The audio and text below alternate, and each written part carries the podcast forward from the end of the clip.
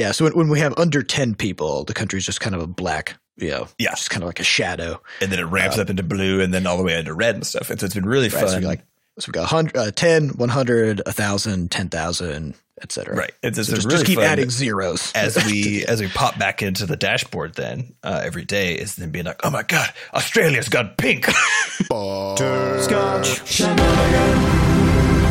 Hey, everybody, welcome to episode 257 of Coffee with Butterscotch, the game dev comedy podcast of Butterscotch Shenanigans. I'm Seth, and I'm the games programmer. I'm Adam, and I'm the internet tuber. I'm Sam, and I yell at people. And this is a show where we talk about life, business, and working in the games industry. Today is May 3rd, 20 Blendy. Before we get started, warning there, uh, there's going to be, uh, we're going to have profanity. Just swearing up and down, left and right.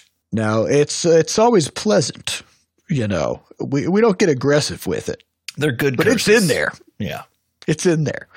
Uh, we'd also like to thank our supporters over at moneygrab.bscotch.net. We got a we got a bucket of them Oh, this week. we got a bunch of money in the in the money grab bucket. We we grabbed a bunch of people's money. Uh, so let's let's run down the list. Talk gibberish says congrats on launching an amazing game that is fun to play, build in, and stream. Thanks. So thank you very much. Talk gibberish. I'll take your money. Uh, Ribdot says Ribbed. Hey, hey, B Scotch Bros. Just bought Levelhead on Switch and PC. The 10% discount was a nice surprise, but your discounts are no good here, sir. I want to support the studio. Here's all the money I saved on discounts and then some. Thanks for all you do. Keep up the great work. I like this idea, you know, which Very- is yep. instead of when you buy both of them at a time, then you actually pay us even more because, like, what value are you getting? The old, you know what I mean? That's the old anti-discount Mhm. trick. Uh, Potty Gamer says, "So excited for your launch. Been a listener since the start. Awesome that you guys could write your own story and escape the initial story that was written for you. Mm. Since the launch has you busy, treat your families to your favorite delivery dinner. Keep up the awesome work." Sounds like I'm getting Thai food from Addie's, and I'm going to be sweating a lot in the coming Get that days. level five, level five spice. Mhm. Uh, we also have uh, Chris Gambrell who says, a little late, but happy launch. I left positive reviews for all of your games, so I no longer feel guilty for having low playtime. I really, I really enjoy your content, and you guys do a good job. Keep up the good work. So thank you, Chris. Thank you, Chris. And of course, uh, we have a, uh, I think it's called a flock of recurring supporters who uh, A gaggle. who are donating monthly. So thank you all very much for that as well. Uh, okay, so we got to just we got to get right into it. Let's get in there. This is the launch This is episode. First, yeah, this is our first post-launch podcast episode. So this is gonna- more like a mid-launch episode because it is Sunday morning. Yeah, Uh, launch is still technically unfolding. Yeah. Yes. Um, so let's talk about before we get into the, the the numbers. Let's talk about just launch day. Uh, some surprises. Anything crazy happened where we were like, "Oh shit!" There's always Did some. not know about that. There's always some. There We've talked. There were a few. We've, we've talked about and, the. and this this was this was a set when we say seven play it was launched on six stores uh seven platforms because Mm-hmm. xbox uh game pass was was microsoft store plus uh Yes. xbox so Yes. so seven different versions of yeah. the game so out there at the same importantly, whenever you launch on any platform, there's always stuff that basically is, either poorly documented or not documented, or just has like a sort of a throwaway line in the midst of a paragraph that turns out to be very important. Um, and so the benefit of having you know, of launching a couple of games is that you start to find all these things that we just refer to as traps. Uh, these booby traps that are sprinkled all over the place uh, for you to get your leg caught in and then have to gnaw off in the middle of the night in order to escape. So I think we we dodged all of the ones that are hugely problematic. Yeah, we dodged Um, the we didn't ones, I think. we didn't get our leg chopped off in a like a knife trap Definitely, but, but, we did get poked in the neck or, yeah, or something yeah, it was sort of one of those like you're running through the woods and there's there's brambles catching your catching your legs, sort of. Or Or like, a, or like a mosquito bites you and you just got to slap it. You know? Yeah, a couple of those. So the, Yeah. my favorite ones, I think, are one that we knew ahead of time, which is just sort of fun. Which is that to launch in uh, in Japan on the Switch, they only launch games at midnight for unknown reasons because that is not a good time to launch a game, but that's when it happens. And so, uh, in order to launch on the on the thirtieth, you have to launch then on the thirtieth at midnight in Japan which by the way is 11 a.m. our time. In Yeah.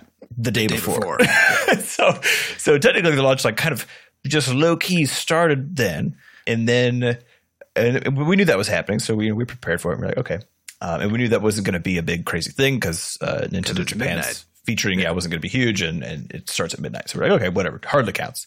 But then at uh, like I think it was two or three in the afternoon or something, someone in our Discord was like, oh, it's available on the App Store. And we're like, what? And they and we're like, where where are you located? Because we don't see it there. And they're like, oh, we're in New Zealand. And sure enough, turns out because we have our pre-purchases turned on, that uh, launches are automatic Just happens automatically. at again Roll, rolled out, time zone based. time zone based at like midnight, uh, based on time zone. And so, yeah, we, we ended up basically incidentally launching just a little bit early on, uh, or I guess technically still on the 430, but, you know, rolling across the world uh, on iOS, which was a bit of a surprise. Um, and then I think those are the two major. I think this is actually this is a good time to say to actually define a launch, right? Because Mhm. When when we kicked this off, I said, "Oh, we're still the launch is still unfolding, right?" Yes. and, and now here you're talking about well, the game became available in this kind of rolling fashion, you know, depending on platform and and uh, time zone and so on. And you also said midnight's a weird time to launch a game, right? yes. But I think a launch is actually the pairing of availability plus visibility. Hundred percent. Right. I'm with you there. So, so I think the fact of the of the midnight launch is irrelevant because that's not the launch. That's that's one half of it. The other half is the visibility, and you can see that if you look at our stats, uh, being available caused the tiniest, smallest of upticks in our purchases and Mhm. plays. Right. Um, it wasn't until uh, we actually got visibility, so where the where the store itself would turn over and they would show the game in some big way. Um, and we're still waiting on, on that from some platforms, uh, which is why I say that our, the launch is still. Yeah, there's still actually there's a few things left to actually pop, and so that's Yeah. what been the fun thing is actually over the course of then launch day was which is the 30th, which is when all these launch associated things, so all the featuring, whatever else, are actually supposed to flip on. Um, that was really fun to just hang out and watch for the featuring to pop up on the Xbox, on the dash one of the Xbox, on uh, the app stores. We got some featuring on there. Um, and basically, we ended up getting featuring basically across the board. So almost every single one of our, our platform partners came through for us, which was pretty amazing, to be honest. To or, be able to will so be coming big- through. So- Yeah. Yes. Yeah, still, next year. yeah. So big thanks uh, to all of the all the people who who came to bat for us uh, in those places. Because one of the things that you know you don't really think about is that whenever you see one of these storefronts, you open up the Play Store, you open up your Switch, you know, whatever it is. Um, there's a lot of games launching, oh my god! a lot. yeah. Like a lot. There's like uh, I mean on on mobile, it's going to be in like a thousand each day, right? Yep. Um, and and we know that on the on the Switch, I think something like 20 games came out the same day as And ours. if you if you look at uh, and we had some comments about how how on Steam nothing seemed to be happening, and that's true because on Steam only half of the launch happened. Right? We got Yep. It's available, but there's no visibility on Steam. No visibility. And if you go And if we- you go look at the places where we could be visible, like the new the new releases section, there were literally because we were, we were looking at it on on May first, I think. There were literally like 50 games just already for May 1st. Mhm. And then so you had to scroll three quarters away down this really long page to just find Levelhead, just like in the middle of this huge sea of games, right? Because there's just so much stuff coming out. Yeah. Yeah, and so, So j- just being in those lists doesn't do anything because you're just in a pile, right? Um, and so we, we were kind of joking about that that dumb line from uh, Talladega Nights. You know, if you're not first, you're last. yeah. Uh, Right. It's very And true course, in the world of games. in that movie, they were like, "That doesn't even make sense." You know, you can be second or third. It's like, well, you know, in this scenario, actually, it's it's true. Um, if you don't have some kind of prominent, permanent featuring uh, for like a whole day or a whole week or whatever, then then you essentially will only have quote featuring, meaning visibility, the moment that you're at the top of the new releases list or whatever, and as soon as you drop to slot two, you don't exist anymore. Mhm. Um, and and And because of the rate of games also- coming out, that happens literally within like ten minutes. it's it's on Yeah. yeah. So you get your you get your 15 minutes of fame, meaning you're people will see that you're you, Mhm. they'll they'll see the slug and the title of your game for 15 minutes.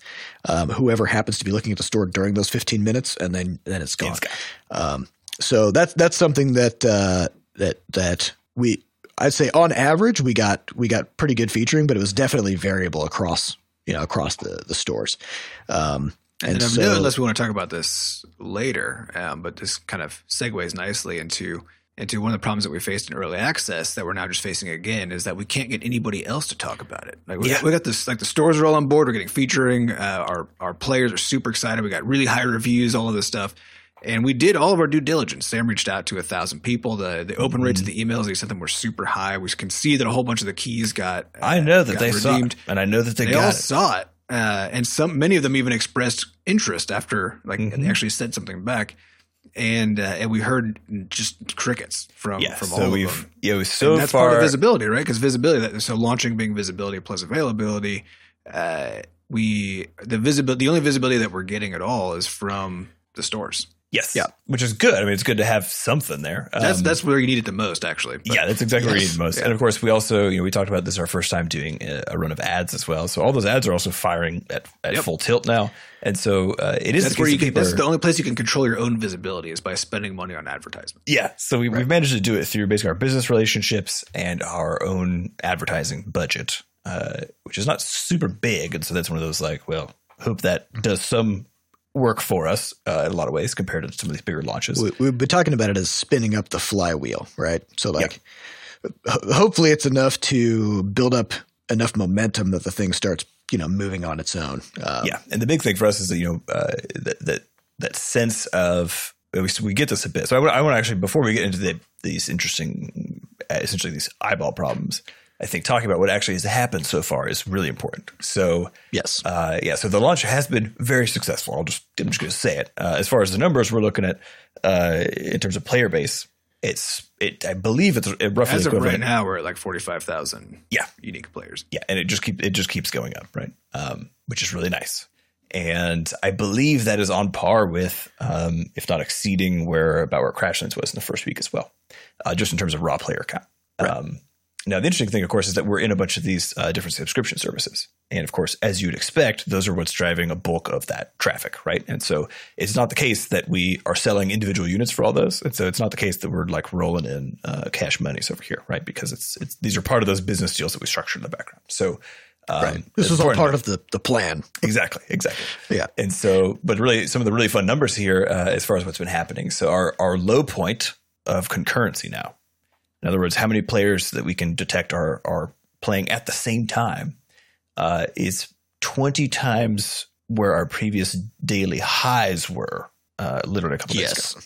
Um, it's it's a the lot. highs are like the highs are like fifty times or eighty. the times? highs are even. I think they're about eighty times higher. Um, Yeah. yeah, it's it's really ridiculous. So yeah, we're at forty three thousand or forty five thousand ish uh, players, and about uh, ten thousand get added per day. It seems like for where we're currently at. So we don't know how long it's Yep. going to last, but we'll happily. That that will presumably uh, taper off as as featuring turns over and, and things like that. As Yes. as we as we talk about as we move down the list on the stores because we're not new anymore because it's eight you know eight minutes old. Yeah, yeah. So, So, uh, good. but but so far, yeah, uh, we're looking at about ten thousand new players a day. Yeah, which is incredible. And then, uh, as far as one of the fun things we did, Seth set up a dashboard with our analytics in the back end so that we could sort of watch and see not only the players coming in, but from a platform they're coming in, uh, how many of them, where they're spending their time, and then also where in the world they're located, uh, which has been tons and of fun. And what language they speak. Yes. And so we're actually able to see essentially, you know, we, you know, we spent a bunch of money on translations. We translated the game into 12 different languages, uh, or 11. Can't remember. now. Eleven, yeah. There's 11 twelve total. counting English. Right. Um, We translated it into English first, Yeah, from our minds into English. then we translated that. Mhm. And so the question was like, you know, would this be worth it? Is that a good thing to do? Whatever else. And it's been really interesting to see the breakdown of those languages. Uh, and we know also that some of this is platform specific, right? So again, if if some country has a higher proportion of people who are say on Xbox, which means there are naturally, more people in Game Pass, then they're naturally going to show up a lot more uh, in the in the data. It's also genre specific, which which we've heard from from other from our translating Yes. team as well as other. So this is one of those things when we were trying to decide what languages to translate into, where you know we're doing our research, looking into what other people do and why, and like what the what the proportional breakdown is of players on different platforms.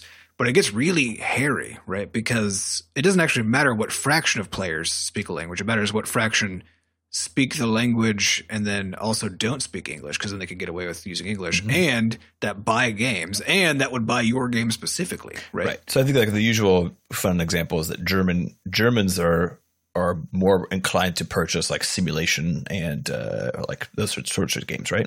Simulation strategy or something like that. And Yeah, then if you're- supposedly, if you're looking at Japan, it's like RPGs and that sort of thing. Um, and so, yeah, supposedly there's there's uh, some of these almost like cultural, uh, like high level styles associated with the different languages, right? yeah. And so that can also, with something that. like Germany that it, they're well, the population is a little bit smaller than some of the other countries on there. It's it's one of the ones that people always do German because they're more likely to to buy stuff. yeah, to buy a lot of games, They right? buy a lot of games. They do it with with actually a higher because spending power is also a concern, right? Because Mhm. if you're going to translate a game, if you're going to translate your game into a language that then not that many people actually will buy it, and their spending power is low, then you might not make enough money to offset the cost of your translation at Right. the end of it. So it's super Despite the high-looking fascinating. numbers. Yeah, it's been fascinating watching that, and then we we also color coded the countries. So depending on on the level of uh, the player population in the countries, uh, it's on a log scale that gets hotter essentially over time, right? So it starts in sort Right. of like a purpley black when there's just like one person. Yeah, so when, when we have under 10 people, the country's just kind of a black, you know, Yeah. just kind of like a shadow. and then it ramps up into blue and then all the way into red and stuff. And so it's been really Right, fun. so like so we got 100, uh, 10, 100, 1,000, 10,000, et cetera. right. It's, So just, really just keep adding zeros as we as we pop back into the dashboard then uh, every day is then being like, oh my god, Australia's got pink. You know, it's been sort of a fun thing. you see each other sort of typing that into the into the Discord. It's been really fun. So uh, yeah, the worldwide response has been really good. Um, and in fact, the reviews have been absolutely stellar. Uh, I'll just say across the board. Um, we got I think 90 out of 100 from Gaming Trend. Got like a four and a half out of five from uh, from 148Apps. And a bunch of other smaller sites also covered the thing. Uh, Pl- player reviews have also been good. Um, we've got uh, I think like four four point eight out of five on our mobile versions, Mhm. and we're we're just at hundred percent on Steam. for the new players. Uh, so that's pretty good. Yeah, Yeah. Uh, so it's, it's been super interesting because we, you know, we have we have this game that then uh, what that means is essentially that the game is doing exactly what we want it to do. Uh, it's sort of crushing it actually, um, and the player base is there, which is also amazing because of course the game is about having a player base. And uh, one of the interesting things that we've talked about is that you know we we designed it to be able to scale effectively from having what was previously in early access a very low player count every day something on the order of uh, you know topping out like 150 250 total players per day um, to now the bajillion numbers that we have having a system that actually scales that still feels good even when the player population is super low which if you ask any of our early access players uh, who got into it they still felt good it would take a little bit for you know things to graduate and whatever else from the marketing department but the game still felt really good to participate in and now that's been ramped up to like an unbelievable level and so Seth, I want you to describe your experience publishing a level uh, yesterday and what that actually, what the cadence of that is now, because it's Yeah, kind of well, I'll- ridiculous. yeah, I'll compare it to what it used to be first. So, so it used to be the case that you would publish a level, it would go into the marketing department in the game, and once it reached 40 players, it would graduate. So, uh, so what it used to be the case is I would publish a level, and then typically after three or four hours, I check in, and, and three to five people had played it, like from my followers. Um, This is then before I would- dumping any exposure bugs in, I assume. Right, right. So I ju- yeah, I just publish it and just kind of see, um, and then then I would have to put about uh, twenty thousand or more exposure bucks into it because that's about where the marketing department was. Um, and then over the course of the next like thirty six to forty eight hours, it would accumulate those forty players.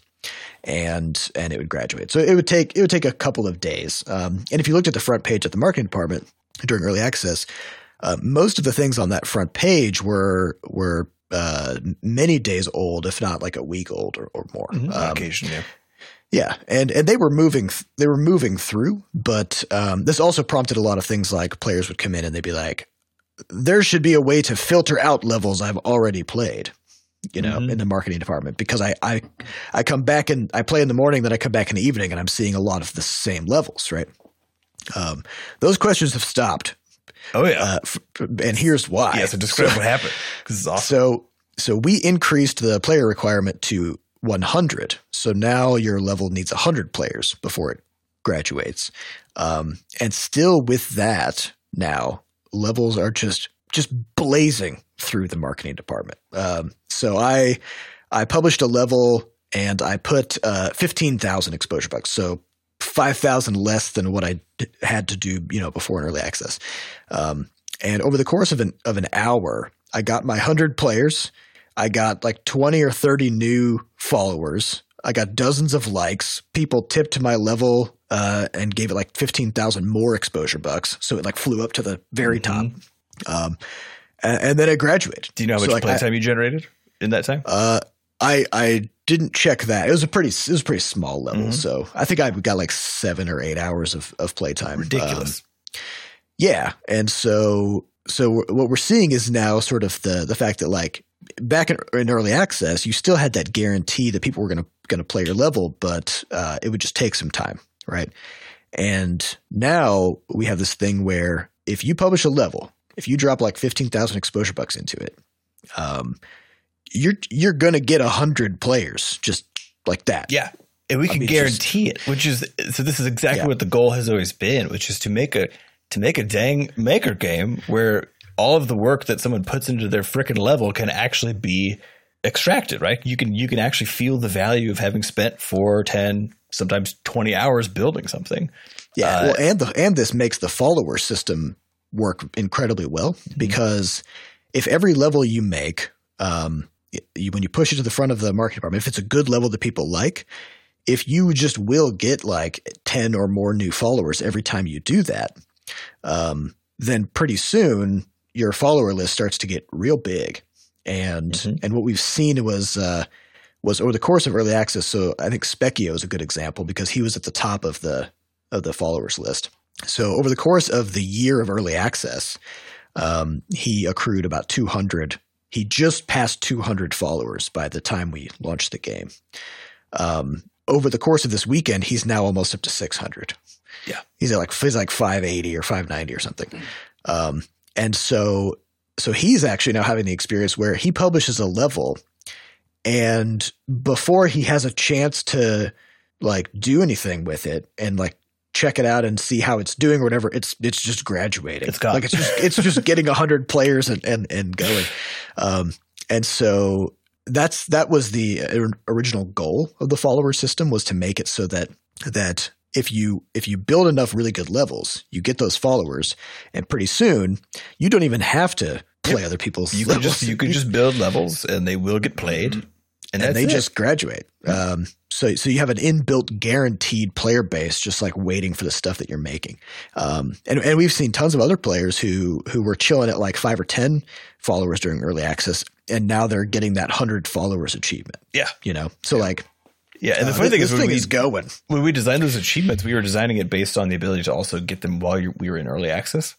I don't know if you guys remember. And so like we Yeah. didn't build an achievement for getting like a thousand followers, I don't think, because we were we were like, uh, you know, we just don't know what's going to happen. Who knows? And like, obviously we should have because it's not going to be that hard to do actually, which is amazing. Well, it's also the interesting thing too, which is when it comes to achievements, um, is uh, people get them for their own sake, uh, as well as they are on the top of leaderboards for you know the, for the Right. sake of being on the top, and so so the larger those numbers get, the more you encourage misbehavior too, Yes. right? So yeah, it's, it's one of those uh, sort of double edged swords of the of the uh, giving giving some sort of a reward or visibility for something really spectacular and, and large is that hmm people will fake it.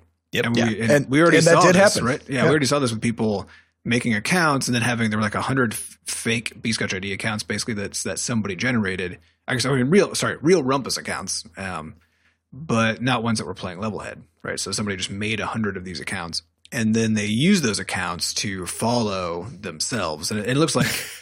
There were like five other accounts that looked like had the same set of followers. I think somebody might have made a bot or something. I don't know. Uh, but they wanted to push so they, so they all of a sudden they all had like 100 followers uh, and and they were pushing themselves up into the top of the of the most followed chart right Mhm.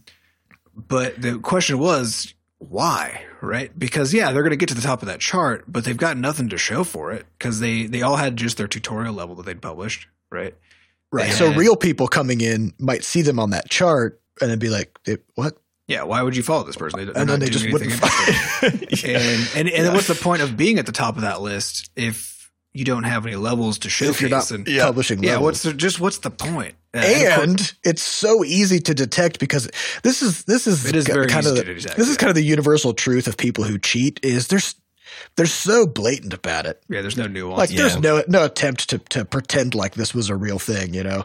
Uh, so it was so easy to to just detect that and st- stop it from happening. Um, so that that was kind of a funny like first first thing. As far as other big numbers and fun stuff to say, we're going to be breaking the 10,000 level mark today uh, for sure. Uh, we're already over 9,000. And oh yeah, it's, and it's worth noting that over the over the year of early access, about eight thousand levels were published. Yeah. So So basically, in a little over two days, we've had we've had a year worth of levels created. Yeah. Yep. Yeah, uh, which has been absolutely wild. There's about four levels being published every minute, which is very exciting.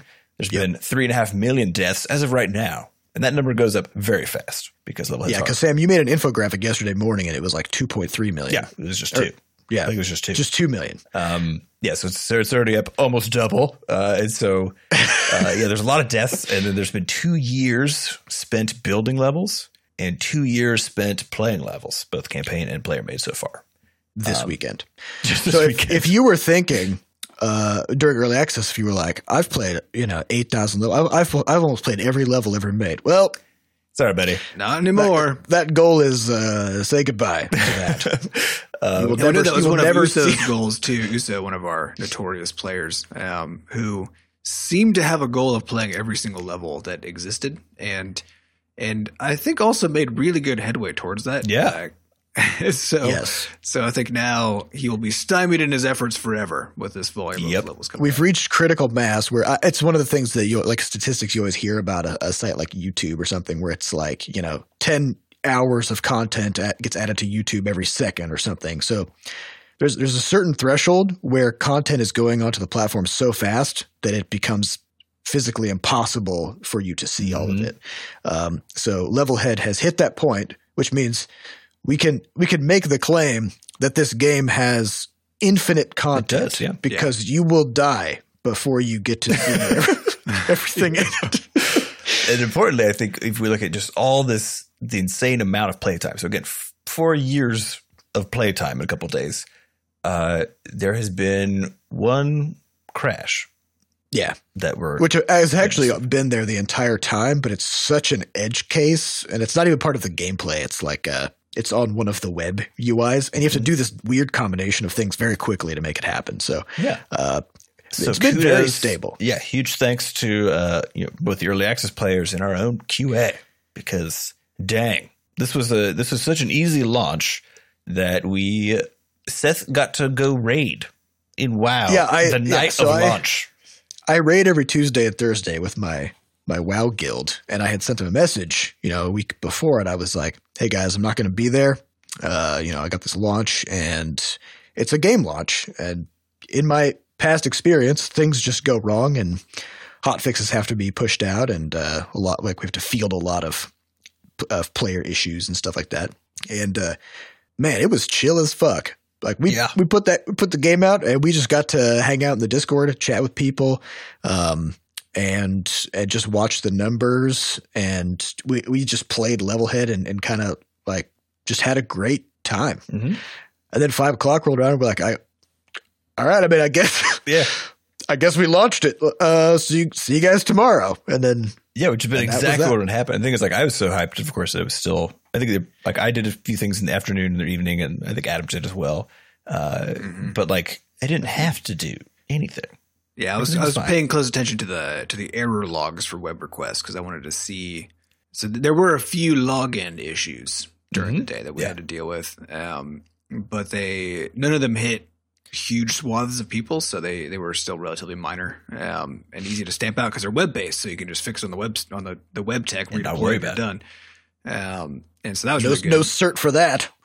Nope. Yeah. And then, uh, yeah. And then otherwise, I just I had noticed a few kind of fishy looking things in the logs. Uh, so like some errors that didn't have enough information for me to know why they were there. And uh, so I kind of ended up spending my evening adding more content to my error messages, and then like just poring over it to try to see if I could spot any other problems. And the end result was that I that everything that came up was stuff that was fine. Because Mhm. one one of the biggest ones actually is uh, is on Xbox for security purposes. We're we're required for every single web request that comes out to verify that the that the that request came from a legitimate user on an Xbox, right? So So Xbox sends along this little this little thing that lets you do that. Uh, and there was this weird pattern that kept on coming up that was responsible for most of the errors, which is which is users would be playing seemingly normally, right? They would be sending web requests, everything was fine, and then all of a sudden, all of their requests would no longer have that thing. That thing needed to verify that they were real, and it only it happened to such a tiny number of players, but every time it happened to them, they would end up like basically spamming the server with requests that uh, that couldn't work, right? Because hmm. the moment this transition happened, it happened for every request, and we didn't block them when that happened. So they got they just kept on submitting these requests that would fail, and so they ended up being. So then I was trying trying to figure. out, I was like, is this a problem? Is this is this because these these players are like no their their Game Pass subscription goes up suddenly, or is it because they they are actually hackers and something. like I couldn't figure out what it was. And so it was like that was the only thing that was worried, but it took me all night to like go dig into this weird, this just weird behavior. And it was kind of the, I think it was the interesting thing about what we saw from this is that at least on the website, almost every error I saw uh, was was one of many errors from a single user, right?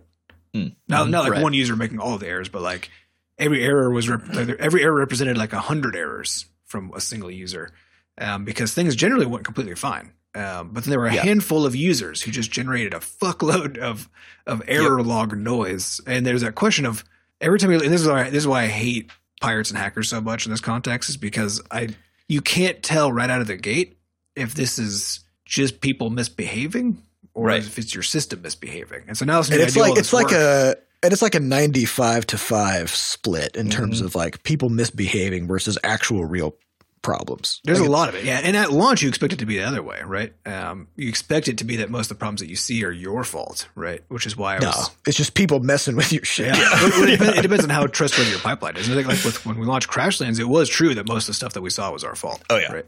Almost everything. Definitely. Well, uh, but it was. I think it's an interesting yeah. sort of additional note to the fact that this launch went so well because almost every issue we saw was the player's fault. Yes, almost every single one. Mm-hmm. Yeah, Their fault, meaning meaning that they were d- deliberately trying to break things. Yeah, or that they were just doing something like a little silly, like uh, like they like logging into the wrong account, like logging into the wrong like Microsoft account, so they didn't actually have access to the game, and then yep. being mad at us because they couldn't log in and that sort of thing. Um, yeah, right. Yeah, Which so we obviously can't do anything. There's no way. there's no way for us to resolve it. Yeah, I think so, there's. Yeah, like, this is very remarkable. Yeah, it, it went very smooth. The whole team was able to actually just enjoy it, and that was a big thing. We, you know, coming into the, the launches, we talked to the team uh, last week about you know, expectations for for what everybody should be should be doing and, and how to focus and stuff. And basically, Thursday and Fridays was declared. They're essentially vacation days um, where you're you're on call for if there's an actual problem, but mainly we're all just supposed to be hanging out and enjoying the fact that we just launched a goddamn game, right? Instead of having yes. to just freak out constantly. And so it was great. We, uh, I think everybody's very relaxed. There's a few, like Adam said, a few of those login things, but uh, I think we also had a had a rule because I know during Crashlands we were we were extremely reactive, um, which occasionally, like Adam said, since a lot of the problems can just come from the player side, uh, it's very easy to like work yourself into an absolute fever about something that is actually not a problem. And so we built or in some, your problem anyway. Yeah, yeah. And so we built in some good slowness uh, in terms of how we responded to literally everything. So whether it was like, oh, we haven't gotten featuring yet on this storefront, it's like it's fine.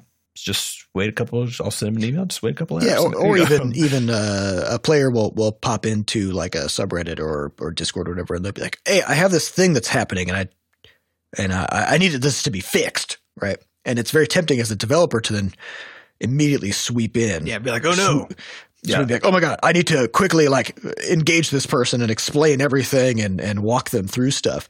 Um, but the the interesting uh, truth about this is like most people are actually pretty resilient and resourceful.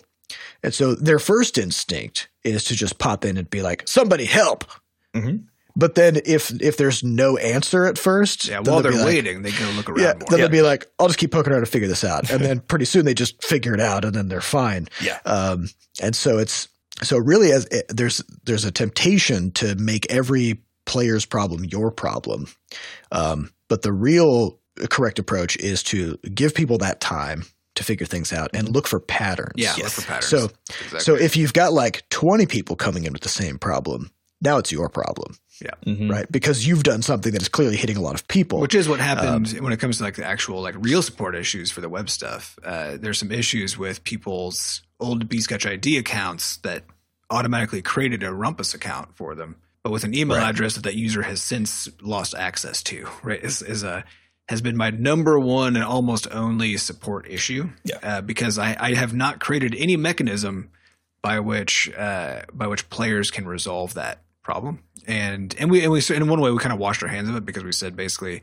the thing that that verifies that you have access to the account is your access to the account, right? So if you don't have access to it, Yeah. that's that. Meaning your Um, email address. Yeah, I mean your email address in the case of Bscotch ID or in the case of Rumpus, however you logged in the first time. But the reality is a little bit trickier than that, right? Because I like I had a player who is currently logged in on their mobile device because they've been logged in for like three years, right? because because Bscotch ID logins don't expire. So Mm. so they've been logged in for like a thousand years on their mobile device, and they got the they got Crashlands the freebie on Epic, which we haven't even talked about yet. Uh, so they got it on desktop, and they're like, "Oh, but I can't log in because I actually don't have access to this email anymore." And I was like, "Okay, well, obviously you could just take a screenshot and show me that you own this thing." So I had him do that, but I was like, "But I still don't have a mechanism by which I can now like swap your account over." And so, so I, so I, so I basically have compiled a list of these things into the set of uh, sort of new support features I'm going to add first thing next week. Yeah. And this basically, I mean, this is important note for where we're going, which is actually the first week or two is all that, which is Yeah. making, again, you know, fireproofing the studio. So saying, okay, so where do we see support problems? Where do we see any critical issues? Uh, patch all that up because the thing is, if we get another big player wave in the future, which, you know, you always hope to with everything else we do, uh, we don't want to, again, have have these sorts of issues crop up. And so that'll be we want to be we want to be hit by new, fresh, and interesting problems. Exactly. Yeah. Not these old, Not, as- not ass old problems. problems. I don't want to be hit by Um, any problems. Yeah, I do want to talk about. Uh, I think so. Set, as far as a few other just exciting kind of high level things from the launch, I think as far as just that volume of players, the effect Mm-hmm. of that, and how exciting that is, um, it's really fun. Also because when you look at different lists in uh, in the tower, so the tower is where all the all the levels go that graduate uh, from marketing, where they're completely untested, essentially. They go into the tower as this big database, and you can search through it in a bunch of different ways. You can sort uh, and all sorts of stuff. And there's this thing called the featured list there. And so the featured list, importantly, uh, it's important to know what that is, which is actually we used to call it the hidden gems, and and that's probably a, a better way to understand what it actually is. But basically, what what it does is it finds levels that are good that we know are good because of how spicy they are, which is our sort of level of engagement uh, metric, and then sorts them by by a combination of that and how many players they have, right? And so basically, it's it's trying to find underplayed good levels and surface those. And so you mentioned that the the featured list, the top level when you popped in there, which again is a good level that hasn't gotten a lot of plays, Underplayed. has 146 players on it, Yeah. Yeah. which is absolutely wild, Yeah. right? Well, and also the fun part about it is so a, a lot of the, I mean, now about half of the levels that exist were made in, in early access. Mhm. During early access, the requirement for graduation was 40 players, which means with this new wave of people coming in, um, all these old early access, All of them were underplayed. Yeah, they're all underplayed, right? So so they all get their time in the sun, and so uh, if you look at that featured list, you're going to see a lot of levels from like May or Yeah. June of So you last get this year. kind of fun uh, bonus for being as part of the early access group. That because a lot of early access players were really worried about like at launch, like, am I going to get buried? Basically, or they would make they made levels like specifically for the launch, right? To try to make sure they got to catch the wave. And it's like, yeah, no, yeah, we got because there's Like, this there's this there's like there's this uh, feeling of like getting left behind once the wave comes in, right? Mhm. When the reality was that all the systems that we have in place actually make it so that uh, that you gain a huge advantage from being in early access. Yeah. So that over time the advantage will go away, just as a function of time. right, But it you doesn't go catch away. up. You'll, Yeah. Your your playtime will catch up. Yeah, but you're not disadvantaged in any way. And in fact, you're advantaged by having been in early access, but not in a way that feels unfair either, right? So Yeah. like, yeah, like the the because it's not because you just had fewer players, so it's completely fair that we now show your that you're we say you're underplayed, so we feature your level Mhm. until it bounces back out, right? And so it ended up it ended up being a kind of a fun self balancing system in an unexpected way. Yeah, it's worked really well. I think kudos to uh, to Seth for that simulation because the simulation about how many players we would need to balance the marketing department in the way that we felt was good and fair turned out to be just spot on. We talked about that in the last podcast, I think two podcasts Yeah. ago. Yep. Totally Yeah. spot on. Yeah, because with that, with that, our rule was like we want you to get enough players that it's really satisfying, right? But also, you should only need a certain amount of exposure bucks to get that number of players So because you, you, don't, don't have want to to play have to. You don't have to drop forty hours into playing other people's levels just to get somebody to see your level. Yeah. So you Um, need to have churn, otherwise stuff sticks at the top, and then the rich get richer, and everybody else has to dump a thousand hours of gameplay to actually show up in that list, and so on. Right. So the metric we used was we said the median exposure bucks of the first five pages of marketing department should be fifteen thousand. Because I think like- I think on average people are earning three to five thousand exposure bucks in an hour of playing in the marketing department. So so you're looking at like three to five hours of of playing other people's levels to put your level at the top. So that's kind of the, the ratio. And uh, the And this, of course, simulation for at the top, because it it can't just be that it takes you five minutes to get your own level to the top, because that's doesn't because Doesn't make sense. Right. Because the whole point is sense. to generate to that you sort of gift playtime to other people so and then they, they gift gift it you back. playtime. Yeah. Um, it's an exchange. And so so at so at that fifteen thousand mark, we were like, if the simulation said if we have a hundred players as the requirement to graduate, then throughout the day, the the median exposure bucks in the first five pages of marketing will be fifteen thousand. Um, and it is. yeah, yeah, we just It nailed is, it. Yeah. Like, just nailed it. Um, and and uh, it was cool because I put that simulation together and, we, and basically like it produced a bunch of charts and stuff. And then I had Adam and Sam come in and look at it, and we talked about like the behavior of, of players in the simulation. We compared them to our real stats. We modified these little like robo. Well, and the original plan was to actually use the median, so that the server would basically every five minutes or something just compute it and say what is the median, what is the medium median amount in the in the first five pages or whatever, Mhm. and and then as soon as we saw that that the me that that value in the simulation was just directly one to one connected to the number of players required to graduate, just like Yep. it was just tightly coupled. We're like, oh, perfect. Now we can just Pick we just get to solve all of our problems at once uh, with the easiest because the easiest mechanism possible is you just check it against a number that doesn't change, right? Yes. And so, and so that was so. And, and- and the beauty of that too is that if you just increase that or decrease that, all it does is change the uh, the median amount of exposure bucks needed to graduate, right? Yep. So so we get to control how fast thing how fast things move through, um, by by just like shifting that lever. And so if it turns out at some point that that as a function of scale, if scale goes up or scale scale starts going back down or whatever, that that hundred mark starts to become unstable in some way. Like the the the cool thing about the simulation though is it said that basically no matter how many players we have, as long as we're doesn't above a critical threshold, this will just always be true. That Yeah, 100 Right. players because it's 15,000 because it's really it's about the the ratio. of the people- ratio of players. Yep. of people publishing levels versus people playing levels. How fast are levels being published, and how and how much are pe- how much time does the average person put into And as long as the ratio is constant, then this will always work. But if the Mhm. ratio changes, Right. which and it will change as, as a function of sort of age of the player base, right? But um, but if it doesn't change by too much, this will still be true enough. So we'll have to keep our eye on it. But it turned out to be pretty like pretty good. Well, and there, there's another fun uh, out- outcome of this. And as as an econ as an economics student, I got I was a economics major in in uh, college. I fucking love this kind of stuff. But one of the things you you can now see is you can see time of day supply and demand shifts. Mhm. So, so I saw that um, in the middle of the afternoon, sort of during peak time yesterday, uh, the median exposure bucks was actually it went down to like twelve thousand. So if you dropped if you dropped Mm. fifteen thousand, then you would actually be on page two, right? So you mean but ideal then- publishing time is actually mid afternoon because that's when you want to publish at peak time because it's cheaper. Yeah, Yep. yeah. right? Uh, and which is kind of awesome, right? Uh, and then overnight, uh, then I checked back in overnight because, of course, things drop down, and then by like six o'clock in the morning U.S. time is kind of like the dip. Mhm. yeah, the idea um, there is you have fewer players out right now to to actually get stuff out of the department. Correct. Right. Yep. So that Right. now you start to get things stuck.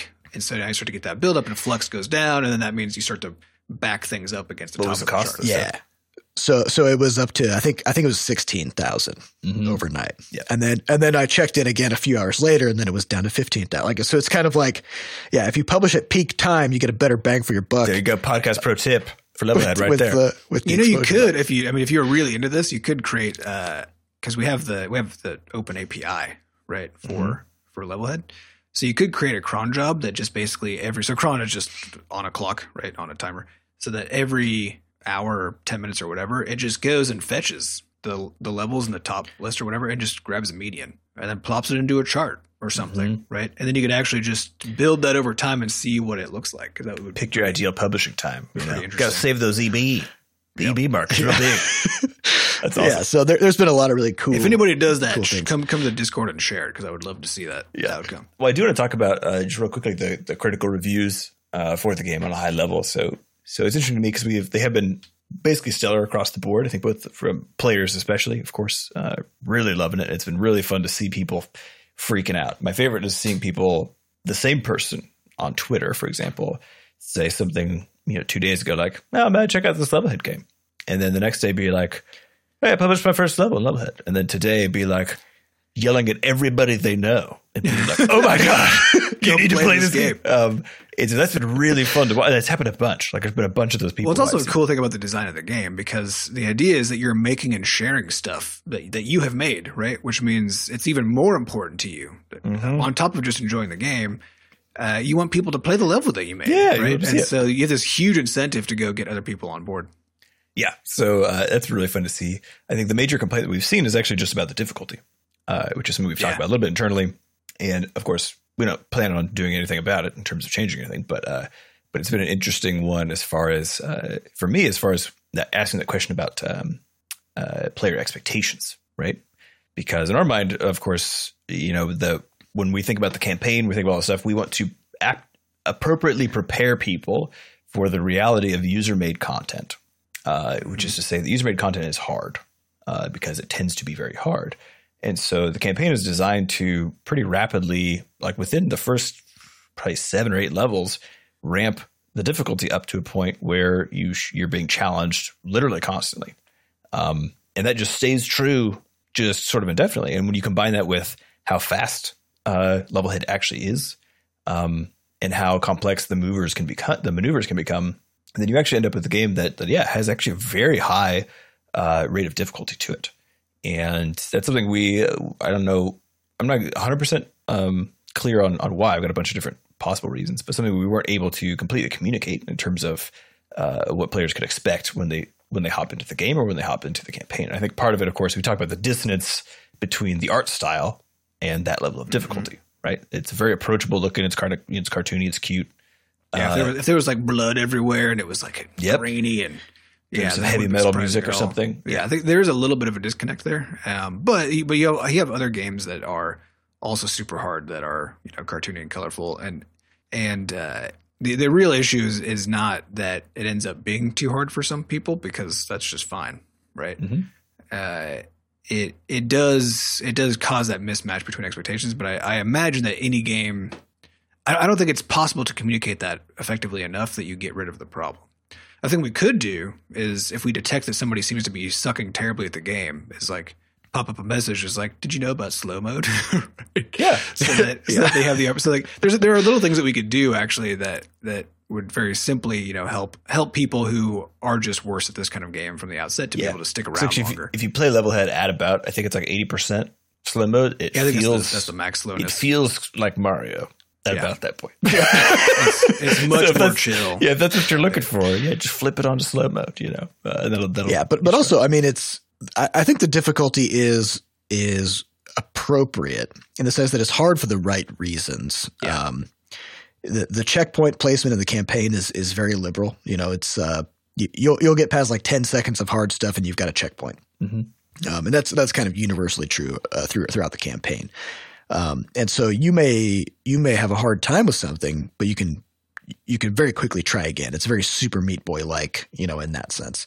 Um, that that to me is something that I've been struggling with a little bit. Is this this problem of, of just how hard it is to adjust the difficulty of a platformer? You know, it's Yeah. like we, we've got the slow mode, but that's all we've got.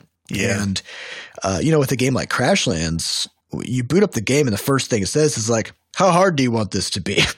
and you just Yeah. pick like, "Oh yeah, I just you know I just want explorer mode. Like I don't even really care about combat, and I don't want to die ever." Right. Mhm. Um, and we're like, okay, that's fine. And and then we just tune the numbers of like how hard you're being hit by things, and it's easy, super easy to to move those sliders around. But a platform, the difficulty comes from the structure yes. of the of the world. So uh, we can't just like The only lever Changed is it. speed. Yeah. Yeah. well, we, in fact, what we actually, if, from our early access players, will certainly remember the the earlier versions of the campaign were ex- much more punishing. There was no repeat checkpoints.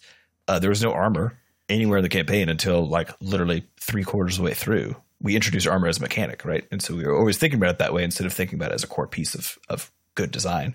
And so now there's armor everywhere.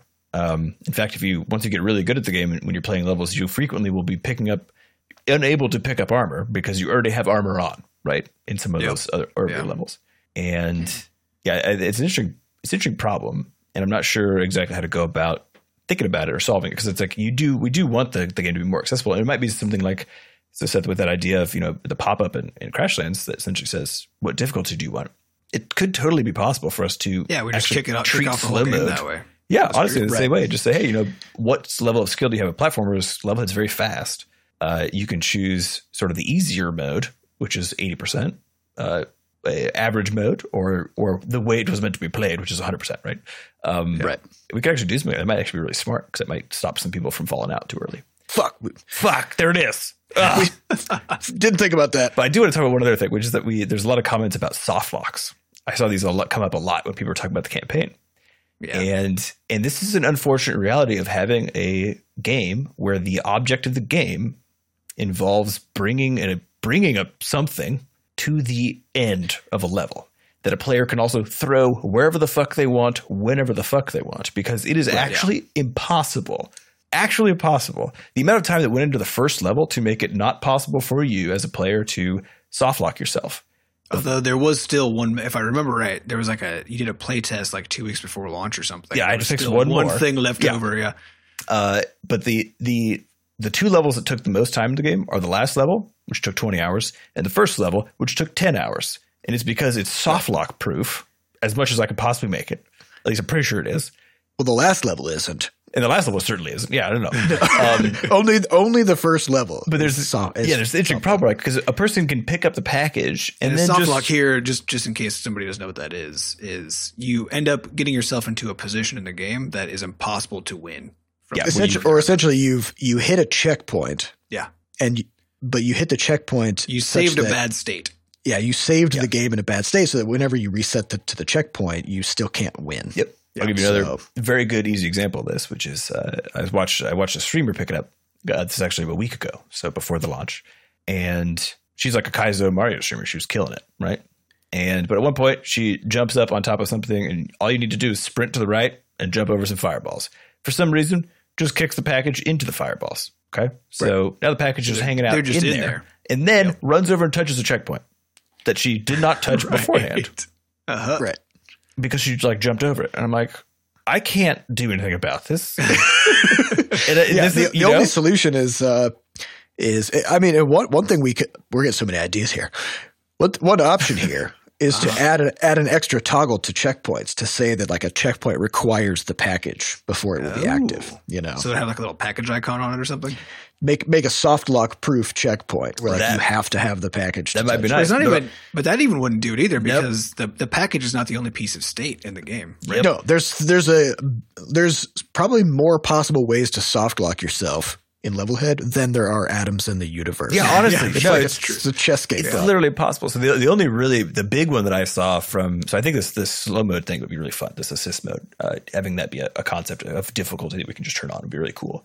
But I think uh, the other one that I've seen that is totally valid is the fact that and something we struggle with a bunch is that the camera will sometimes if you hit a checkpoint late on a moving camera level, then now you'll just get when you spawn the camera will just, Oh, yeah, just fucking annihilate you just repeatedly. Yeah, you you'll have like actually escape. maybe you'll have like maybe uh, two or three frames to get out of it, yeah.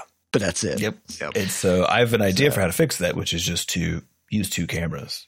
Boom. Wow. So, so you, you get to the area where the checkpoint is, you can hit the checkpoint, the camera's stopped. It's fine. Once you get going again, use a different Instead camera. of having instead of putting the checkpoint, uh, just like have, instead of having the camera whiz past the checkpoint, yes.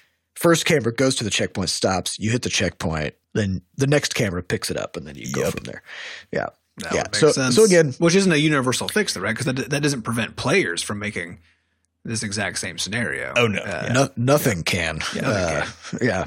So a there's journey. there's a lot. Well, and th- this is to kind of zoom out a little bit, you know, this is just an expression of making a game that has a bit more that, that basically entrusts the player more Yes. with their own fate, right? So we give you this package and we say you got to get this to the end. and then and then they throw it off a cliff and then save the state and then the only thing that anybody can truly say about that is that's their fault. Yeah, Yeah, but the right. thing is, like, Like- especially early on, it's going to feel like it's the developer's fault, right? Well, Right, I, I think when they haven't yet the learned the yeah. relationship with the package, that's when it's still our fault, right? Yes. Uh, But once the they know- they get it, it's the balls out of our court. yeah, it's their problem. Uh, and the same thing goes with uh, with building levels. You know, is is the the onus is on the builder of the level to be thinking like a designer and, and to think about the ways that the, that their player might get soft blocked, but in a way that is out of the player's control, or the, or like there. Uh, I heard some people talking in the in the Discord about the problem of of people making levels that require you to get all of the gems. Uh, so they'll like they'll lock the the goal behind a gem gate that requires all the gems, but you won't see that until you've beat the whole level. Right? Oh So, like, yeah, I played a couple of you those. go all the Not way through this incredible gauntlet. Uh, you get to the end and you just can't win, and then you have to start the whole thing over. yeah, you're and you're like people are definitely going to quit that. So it's going to have artificially inflated. It's going to have a low replayability score, a low spice, and a higher difficulty than than it actually Yep, has. yep. Because Right. because nobody will complete it. So there's there's tons of interesting things that we are uh, seeing and learning from this, and um, so as as far as like what's coming next, uh, you guys will talk about that. Should we talk about? Yeah. Well, well, I mean, I think what's next is we're uh, we just talked about a couple fun things. We'll probably be doing actually because I like all these ideas. Um, so yeah, the important note here is that we are we're we're waiting to see what happens over the course of the entire launch month to really be able to know kind of what the future of Levelhead holds. And uh, and beyond that, though, we're going to be, like I said, the one thing we do know we're going to do is, of course, do some form of an update. Uh, so we get we have plans for one that we're going to be putting together. That'll Yeah, our, our worst some- case scenario, if if we if things don't pick up and we and we don't get more coverage and all that kind of stuff, and if things start to decay already, Mhm. is that we still put out one update. That's Mm-hmm. our worst case scenario. Yeah. So we're we're guaranteed we're definitely adding some stuff. Yeah, and it's going to be it'll Full be stop. some pretty wild stuff because we got we've had a couple of ideas we've been sitting on for a while that I think uh, all of us are very excited about now. That Yeah, because I think I think the goal with the next up because like because so much of getting the game out was was about polishing off what was in there, right? Yep. And like and Yeah. finishing the UI stuff, like finishing everything that wasn't the the, the gameplay itself. Uh, but there there are these handful of just wacky ass ideas that would just fundamentally change stuff that Mhm. I don't know which or if any that we'll end up actually putting in this this update, but um, but they would be so fun. I'm, I'm pumped. I'm stoked. Yeah. It's going to be ridiculous. Uh, yeah, so we're going to do that, and then uh, uh, we'll be, of course, continuing to push on making the game more and more successful over the next couple weeks. Here, we should get a little bit more featuring this week uh, from some of the storefronts, and uh, and and kind of see what what shakes out over this next little bit. So I'm really excited. It was it was a very good uh, launch weekend. Frankly, tons of players, uh, really really positive reaction, and the the fanaticism in the Discord is reaching new highs, which I absolutely love to see. Um, it's been tons of fun to see it actually work. Like to see someone publish a level, put the exposure bucks in, and like boom, you just generated freaking ten hours of playtime, and you got twenty followers. Like, what could you? What more could you Yes. possibly Yeah, want out of a creative game? You know, the the dream of the the dream of the game was to be the first and only um, maker game where we can guarantee that the things that you make get seen by. Well, I mean, people. talking about this whole thing we were talking about earlier, right? That that we the levers that we can pull when publishing our own game are basically the game itself and advertising dollars. Those are the Yep. two levers we have. Everything else is the game hits the market, and and then maybe people cover it, maybe they don't, maybe people want it, maybe they don't. We have no control over that part, right? Yeah, there's no input output relationship that exists for us to just to make a game be successful. It's not a thing. Mhm. Uh, and you can see that for like big big budget titles that have flopped, right? Where they've oh yeah, they have all the money. million dollars in advertising. They get all the coverage. Even. yeah, yeah. exactly, all the coverage too. Like so, it's not you Mm-hmm. actually just don't. There is no control at that point. And so, what we wanted to have the, the experience we wanted to create in Levelhead was basically the opposite of the experience that we have as game developers, right? Which is that Yes. you actually do have an in, have a direct input output relationship. That if you play other people's levels, then you get to have other people play your levels Mhm. right? Just one to one. You have full control over that. And that was the experience we wanted to create for people. and it looks like we did, which is just stellar. Yeah, I'm super happy with it. I'm I'm also just beyond. I think this is we usually do our town halls on Fridays, uh, which we also did this past week. Um, and it was really fun hearing from everybody on the team about the experience. But I think most importantly was just the the level of of pride that the team has in how we delivered our goods real good. Yeah, like, we, scenario. we delivered it real good. yeah, because like again, launching a game without where your lead programmer just gets to go play video games at five o'clock, everyone's just kind of chilling. Just Yeah, yesterday, yesterday I handled like a, a couple support requests in the middle of the day. I didn't, I didn't like with Crashlands. It was really I'd wake up the, the moment I wake Oh up. Oh my I'd God, yeah. I didn't even have coffee, and I would sit down, handle a bunch of support requests, and like figure out what to do next. Then go get coffee, and then come back and do that some more. With uh, with Levelhead on on Saturday morning, I got up and I was like, I'm gonna go I'm gonna go feed the cats and like play with them for 15 Yeah. minutes, you know, like them running around. Then I went outside and went on a run, and then did some weeding. And then I came back and my wife was like, I'm gonna go start doing this this two week HIIT routine. Like, do you want to join me with this? And I was like, was like, well, I just went on a run, but sure, why not? You know, so I did that. Sure, I got I got time. time. 'cause I got time. I just launched the game. Then I got Whatever. showered and cleaned up Yeah. for the day. You know, now it's like two o'clock in the afternoon, and then I'm like, I'm pretty sure there's gonna be some support requests waiting for me, so I should go handle those. And then there were like two, you know, So Amazing, I just, right? just dealt with those. then went on about my day, you know. So Yeah, because it's just Yeah. a normal ass Saturday. It's just a normal ass Saturday. Yeah, so I think Things are just happening now behind the scenes. yeah, huge uh, kudos to to the whole rest of the team as well. So you know, Sampy, Sure, and Jordan for for working their butts off for this uh, in the in the past, And all of our uh, QA testers as well. yes, and then our yeah our whole stable of, of remote QA testers who really, I mean, they were. um, It was so funny the last like month or so because they were digging deep to try to find something wrong with the game, which was good, you know. um, also tons of fun to see. And so, yeah, I just, I'm, I think all of us are are absolutely thrilled with the way we were able to deliver this game, with the player response so far, uh, with the business outcome.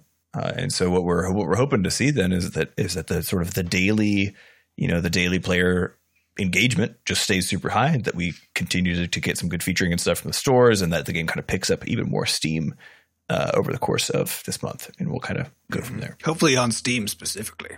Yeah, no kidding. So Steam gave us Get jack some of that shit. Steam so, Steam. Yeah, yeah, we'll talk We did someone. not get very much uh, activity there. That's what everyone. Yeah, someone did pop into the Reddit, and this is part of the reason why I made that infographic on Saturday because I saw someone ask a question in the Reddit, they're like, "Why is no one playing this game?" And I'm like, "What are you talking about?" And then he referenced A referenced lot of people the, play this game. the Yeah. Steam DB charts, and I was like, "Oh, so the, the it is meta- it, and this is that important I, I think i think it's it's because a lot of people who listen to this podcast are, are fellow game developers i can't stress enough how true it is that a launch is the pairing of visibility Yep. with availability yes, and on steam we were no more visible basically than we were for early access um, Mhm. through launch and you can see that in the charts right if you look if you look at our if you look at our players coming in if you look at our sales we're actually less literally because we we're did actually less visible. Yeah. yeah, because yeah. So so so and, and by all, but despite the fact that we launched the way that normal people would think about it, um, we basically didn't on Steam. Correct. So I'm still. There's I'm no gonna- difference between pre and post launch on Steam. that's what I'm hoping to achieve something with in the next couple of weeks here, depending on what Yeah. happens to players. So But this is important because if you're if you're a developer out there who's just like, I just need to get my game out, right? Like, Nope. that's just gotta get out. No, that is not. You need to get it visible. yeah, That is- release that is the actual problem. yeah release and launch are two different things. Don't you dare get it confused because Yep. it's not going to be good. Uh, yeah. Yeah, so we'll see what happens in the next couple weeks. Uh, did you guys? Do you want to hit one or two questions? Do Yeah, uh, go a little bit, a little bit over time since Sure, it's you know since it's a launch The episode. launch cast. Let's go. Okay, so for those who are new to the the podcast, um, Welcome. welcome. We take listener questions over at podcast.bscotch.net. So this week, the highest voted question is from Waddles TNT, who says, "What are your thoughts on troll levels?"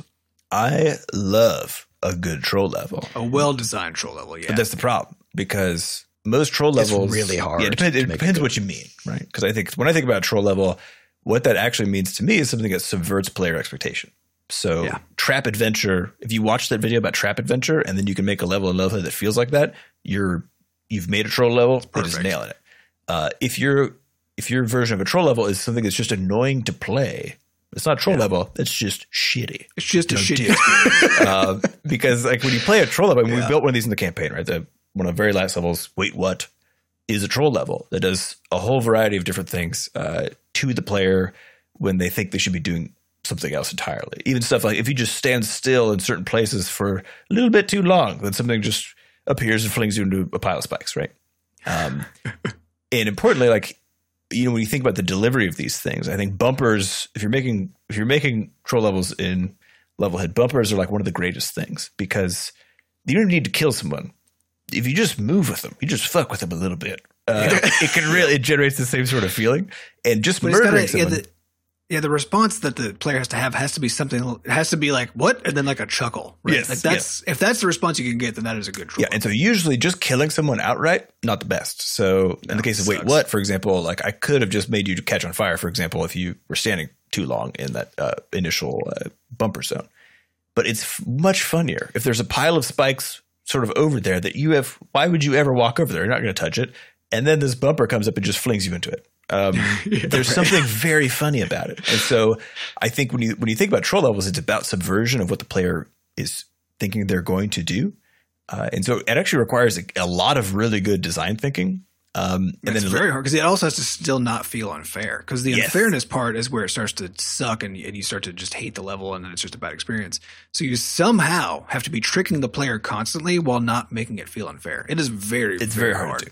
Uh, Well, and, and really, that's about it's about pulling moves that that once the player sees it, then they understand. Oh, I know why that happened. yeah, I can avoid it and then next, next time. they can avoid it, Yeah. um, as opposed to just being trapped in a you know perpetual death spiral. Yeah, the levels I personally don't like the most are the ones that require just tons of really tight jumps, where there's just like you just can't, just every jump is super tight and you can't mess it up a tiny bit, otherwise you get hit by whatever the spike is or something. That sort of Yeah. thing. Like those aren't trolls, you know. Those are just those are precision levels. Yeah. And, like I'm just not a fan And, of that. and I think precision levels, I think, but I think that's just a different thing though, because a precision level is there's a certain there's a subset of people who love that kind of thing because they get Oh, to yeah. It's extreme skill mastery, precision. yeah. There is nobody who loves a bad troll level. They're just Yeah, garbage. Yep. There's- Yeah, so you got to nail So- it if you're going to do it. You got to yeah, commit. definitely. You got to nail it, and it, and it's going to take you three or four times longer to make a It literally does. level. That wait, what level? Oh my god, the number of switches in there. I think that level and the final level are the two heaviest campaign levels in terms of uh, optimization problems because they have there's so much going on because you have to fake it. You have to fake everything, and so that requires using tons of switches to create the Yeah. illusion. You know, wild. All right. So, uh, final question for the day comes from Captain Jazz, who says Before the release of Levelhead, Bumper Stock Shockley Fluber, which is us, Mm. had only released games and content either made in house or contracted out, due to the fact that the majority of Levelhead's content and replayability is being, quote, developed by players, uh, other than people other than yourselves. I wager this is a change for you all. Mhm. What is the most interesting legal problem, Ooh. other than GDPR, that you've had to overcome because of this? Love you all, and I wish you the best in your launch. So, thank you very much. Yeah, I think Uh, I don't think we've had any particularly Well, sticky legal. No, but the short of it is, is that we don't have any legal issues we have to deal with because we don't allow users to upload their own sprites. yeah. So if you're wondering why you can't like draw your own stuff, this why. There are a whole bunch of reasons, but uh, but the legality is is uh, is definitely the worst one. There's a whole bunch of other really bad ones like moderation uh, and storage and delivery. Yep. Yep. But so legality is the one where we actually get to lose money and get Yeah. sued. Levelhead's all about like uh, the creative stuff about Levelhead is actually completely designed to also reduce moderation burn, burden and remove any possible legal consequence from people building stuff that we can Yep. foresee. So, so yeah, I think that's it I mean, was even the name combobulator, right? Because now somebody Yep. can't they can't name a level after some other game or after some level Yep. in a game or whatever. Exactly right, and and and now it actually everything becomes uh everything everything becomes just like wordplay and stuff, which is then It's fun poetry. just yeah, it's just fun poetry and it's just kind of always allowed, right? Uh, so so we have so basically every mechanism in, in the game kind of protects us from legal implications of copyright. Yep. Yeah, somebody. Yeah, so like somebody is making a Tetris in, inside of level. Yeah, but they can't call Uh, it Tetris. They're just calling it like Hard Light Fall Game or something like that. Yeah. Uh, yeah. So it, we yeah we we tried to be pretty clever about keeping keeping everything in the clear so that ourselves and our because like think about it as a player too.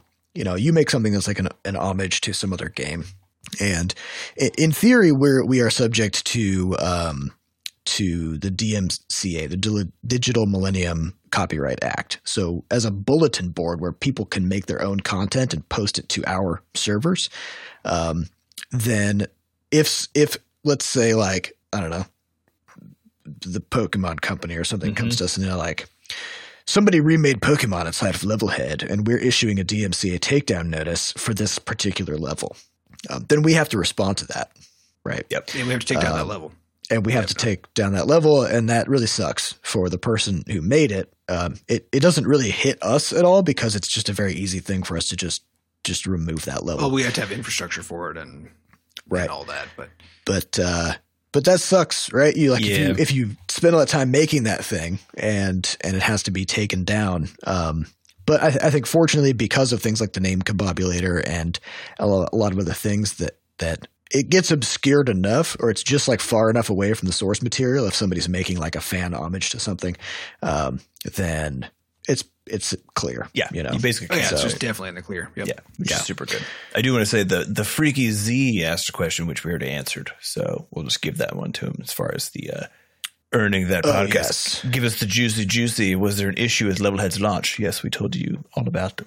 There you go. Yeah. Done. there was one yeah Yeah, literally one. Yeah. Uh, okay, well, that's all the time we have for this week. So uh, we'd like to thank our producers, Fat Bard and Jen Coster, for putting this podcast together. And thanks to our community moderators who keep our Discord running, especially during this, uh, Yeah, this high time. times. During This these trying time. times. If you'd like to get more involved in the Butterscotch community, just go to podcast.bscotch.net where we have links to the community Discord, a way for you to donate to support the podcast, and links to all of our past episodes. Thank you all for listening. We'll see you next week. Goodbye.